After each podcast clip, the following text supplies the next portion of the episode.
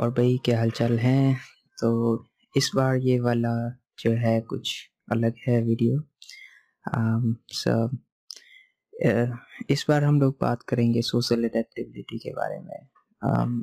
Social adaptability क्या होता है कि जब हम लोगों के पास जाते हैं, उनसे मिलते हैं तो हमारे ब्रेन में बहुत सारे चेंजेस आते हैं। हम उनके बारे में सीखते हैं, नए एक्सपीरियंसेस से गुजरते हैं, अच्छे और बुरे की पहचान कर पाते हैं, कौन अच्छा है, कौन बुरा है। मतलब हमारे पास नया डेटा आता है कि हाँ हम किसी से मिले तो हमें उसके बारे में, उसके फैमिली के बारे में, उसके अपने खुद के एक्सपीरियंसेस और जो उसने सीखा है, इन सब चीज़ों के बारे में जानने का मौका मिलता है। बट देखा जा रहा है कि सोशल एडेप्टेबिलिटी धीरे धीरे बहुत डिक्लाइन होती जा रही है लोगों के बीच। तो एडेप्टेबिलिटी से मतलब है कि आप कितने कंफर्टेबल हो सकते हो किसी के साथ।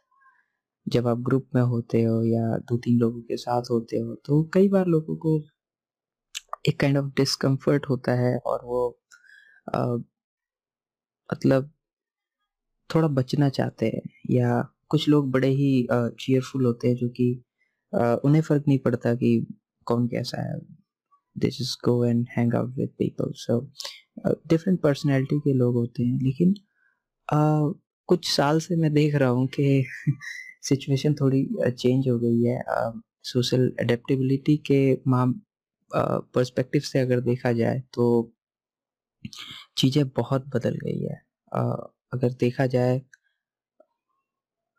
मैं अपना खुद का एग्ज़ाम्पल लेता हूँ मैं किसी और के बारे में क्या बात करूँ? मैं मैं खुद कितना वक्त मैंने खुद के साथ गुजारा है और मैं किसी से मिलने नहीं गया ना कोई मुझसे मिलने आया आ, वक्त के साथ जिनसे मैं रेगुलर मिला करता था जिन लोगों के साथ हंसता था खेलता था गाने गाता था बातें करता था वो धीरे धीरे दूर होते जा रहे हैं।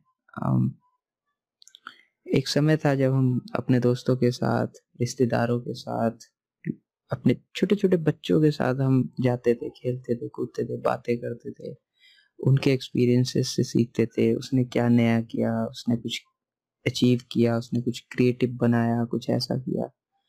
लेकिन जब से चीज़ें चेंज हुई है जब से लॉकडाउन या ऐसी चीज़ें हुई है तो उसके बाद काफ़ी आइसोलेट हो गए हैं हम गैदरिंग से और काफ़ी आइसोलेट हो गए हम नए एक्सपीरियंसेस से, जो कि जिसका कोई अल्टरनेटिव नहीं है, आप खुद अकेले नहीं कर सकते। जब, जैसे कि कई बार हम कॉन्सर्ट्स में जाते थे तो नाच गाना होता था, सामने कोई बोल रहा होता था कुछ या गा रहा होता था और हम सब एक साथ चीज़ों को म्यूज़िक को, हर चीज़ मतलब नाच, गाना सब कुछ शेयर करते थे लेकिन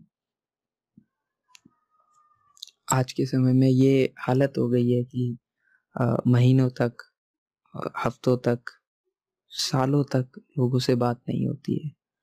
और ये ठीक नहीं है, ये लंबे दौर के लिए ठीक नहीं है, क्योंकि जब मुसीबत आती है तो कुछ लोग ही आपके काम आते हैं।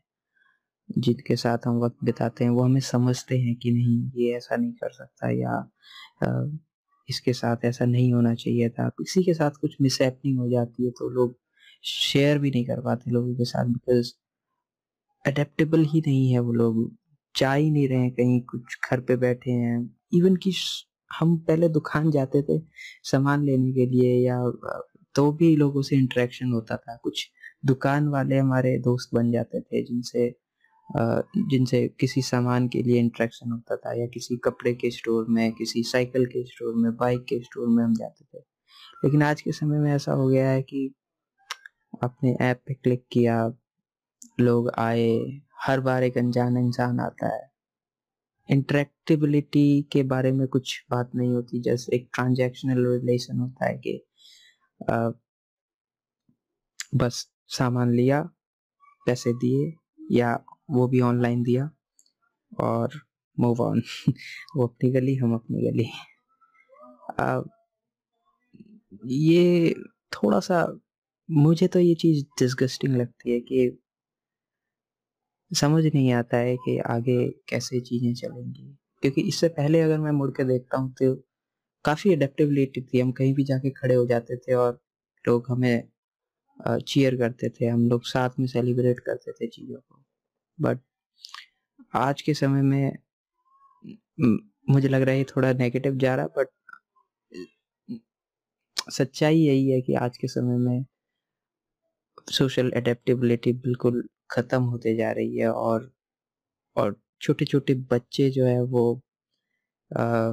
जस्ट उनके आँख के इतने करीब मोबाइल रहता है they are not aware of the environment उनको पता ही नहीं है कि आगे पीछे क्या चल रहा है even it's a very problematic situation these days इसको कैसे सॉल्व किया जाएगा? दैट्स अ डिफरेंट थिंग लेकिन आज के टाइम में एडेप्टेबिलिटी के मामले में बहुत प्रॉब्लम्स हैं।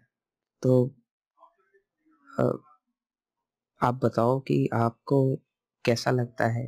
आ, आ, आप क्या प्रेफर करते हो कि आ, लोगों के साथ रहना या फिर अकेले अकेले में ज़्यादा इंजॉय करते हो या चीज़ें इंजॉय के लिए ही नहीं होती है। लोग काम आते हैं हमारे हमारे बिजनेसेस में अच्छे रिलेशंस बनने से हमारे बिज़नेस ग्रो करता है, हमारा फाइनेंसिस पे इफ़ेक्ट पड़ता है।